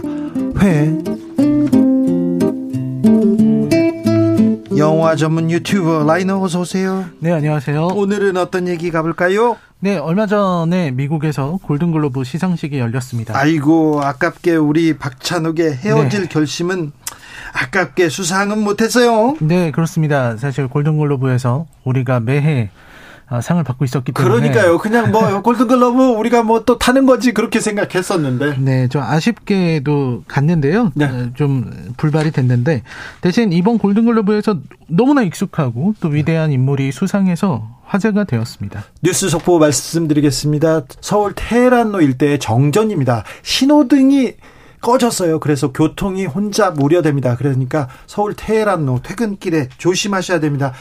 아, 신호등 마비로 교통 혼잡이 우려됩니다. 어찌 이런 일이 참, 네. 가보겠습니다. 네, 바로 스티븐 스필버그 감독이 더 파벨먼스로 작품상을 수상하고요. 또, 감- 사, 또 탔어요, 또. 네, 감독상도 받았습니다. 또 탔어요. 네, 상을 이제 너무 많이 받아서 이제는 상을 수집하는 게 아닌가 하는 생각이 드는데요. 스필버그는 진짜 할리우드의 역사입니다. 그렇죠. 그래서 오늘 소개할 작품도 예. 스티븐 스필버그의 영화 중에서 대표작인 라이언 일병 구하기. 스필버그는 어떤 사람인지 조금 먼저 알려주세요. 스티븐 스필버그. 네, 이제 뭐 할리우드 그 자체 라고 할 수 있는 사람인 것 같습니다. 네. 스필버그가 할리우드고 할리우드가 곧 스필버그인 셈인데요. 네. 이분은 유대인 가정에서 태어나서 영화를 너무너무 좋아했던 나머지 13살 때 이미 가족들을 배우로 해서 짧은 영화를 한번 찍었다고 합니다. 13살 때 이미. 네. 천재라는 말이 떠오르는데요. 네. 17살 때는 자기 돈 500달러를 들여서 불꽃이라는 작품을 만들고 그 네. 동네 극장에서 상영했다 그래요. 17살에 이미 극장에서 상영. 네, 동네 극장이지만 이거 사기캐네요. 네, 그렇죠. 근데 그 동네 극장 주인이 어, 그 어린 스필버그를 보고 분명히 이 사람은 유명해질 사람이다라고 생각을 했다고 합니다. 네. 그리고 나서 TV 영화 듀얼이라는 작품이 있는데 이 작품부터는 이제 찾아볼 수가 있습니다. 그래요. 네, 듀얼이라는 처음에는 TV 영화를 만들었습니까? 네, 듀얼이라는 TV 영화인데요. 예. 이 영화는 정말 내용은 아무것도 없고요. 웬 트럭이 정말 정체 모를 트럭이 한 자동차를 추격하면서 막 쫓아오는 트럭의 이야기를 담은 작품인데 그냥 내용도 별거 없는데 보다 보면은 긴장되게 되는 놀라운 매력을 갖추고 있는 작품입니다. 천재성을 보이기 시작합니다. 네, 그리고 나서 이제 그의 이름이 세계에 알려지게 된 영화는 많은 분들이 기억하고 있는 조스죠. 조스를 이 사람이 만들었어요? 그렇습니다. 이 조스로 이제 스- 스티븐 스필버그가 지금의 스필버그가 된 거죠. 아, 그러네요. 조스 바도 먹고 싶다. 자, 흥행도 엄청 성공했죠. 네, 흥행도 뭐 엄청나게 됐고요. 이- 일단 조스가 2억 달러였는데 그 2억 달러가 그때 1975년 당시에는 불가능하다고 여겨지는 스코어였다고 합니다. 최고 최고 흥행 스, 네. 스코어를 기록했군요. 그리고 이제 본인이 본인의 기록을 마구마구 이제 경신하기 시작하는데요. 네. 물론 뭐 미지와의 조우 같은 작품도 있었지만 E.T.를 E.T. 네. E.T.를 만들면서 E.T. 그걸로 자신의 기록을 경신하더니 그 다음에는 이제 주라기 공원, 주라기 공원. 네. 주라기 공원을 내면서 또 그거를 경신하고 뭐 이런 네. 일들이 있었습니다. 네. 그리고 음, 주라기 공원이 나왔던 해 겨울에 신들러 리스트라는 아주 뛰어난 영화를 만들어서 이제 오스카에서 작품상 트로피를 거머쥐게 되죠. 어, 유태인이었지 않습니까? 네. 근데 유태인이 독일한테 보내는 독일 사람들한테 보내는 세계에 보내는 가장 뭐라 그 스마트한 메시지 신들러 리스트. 네, 그렇습니다. 신들러 리스트 정말 대단한 작품인데요. 이걸 통해서 흥행은 물론이고 작품성도 그래서 어, 상도 다 그렇죠. 뭐 많이 탔죠. 예, 그렇죠. 오스카를 받았으니까요. 리암 니슨 그 배우는 음. 그때 이제 혜성처럼 등장해서 지금 뭐 네, 테러리스트라고 잘 살고 네. 열심히 사람들 쫓으러 다니는데요. 그리고 또 어떤 작품 있었어요? 그 외에 이제 오늘 얘기할 라이 라이언 일병 구하기라든지 좋았죠. 뭐 마이너리티 리포트라든지 네. 뭐 우주 전쟁 더 포스트 레디 플레이어 원 뭐 이루 말할 수 없는 무수히 많은 작품들이 스티븐 스필버그의 손에서 만들어졌습니다. 최고의 감독으로 뭐 누구 누가 견줄 수 있을까요? 스티븐 스필버그와 어, 거의 어렵다고 봐야죠. 물론 이제 흥행이 아바타의 네, 그 그런 제임스 카메론이 제임스 카메론이 이렇게 쌍벽이라고 할 수 있지만 근데 스티븐 스필버그는 제임스 카메론에 비해서 더 다작을 한다는 점. 네. 더 많은 작품을 만든다는 점이고요. 그리고 정말 일반적인 영화 감독들은 평생 꿈처럼 생각하는 영화를 거의 매해 매년 만들어내고 있다는 점에서 정말 대단한 전설적인 감독이 아닐 수가 없습니다. 자, 할리우드의 전설 스티븐 스필버그의 라이언 일병 구하기 속으로 들어가 봅니다.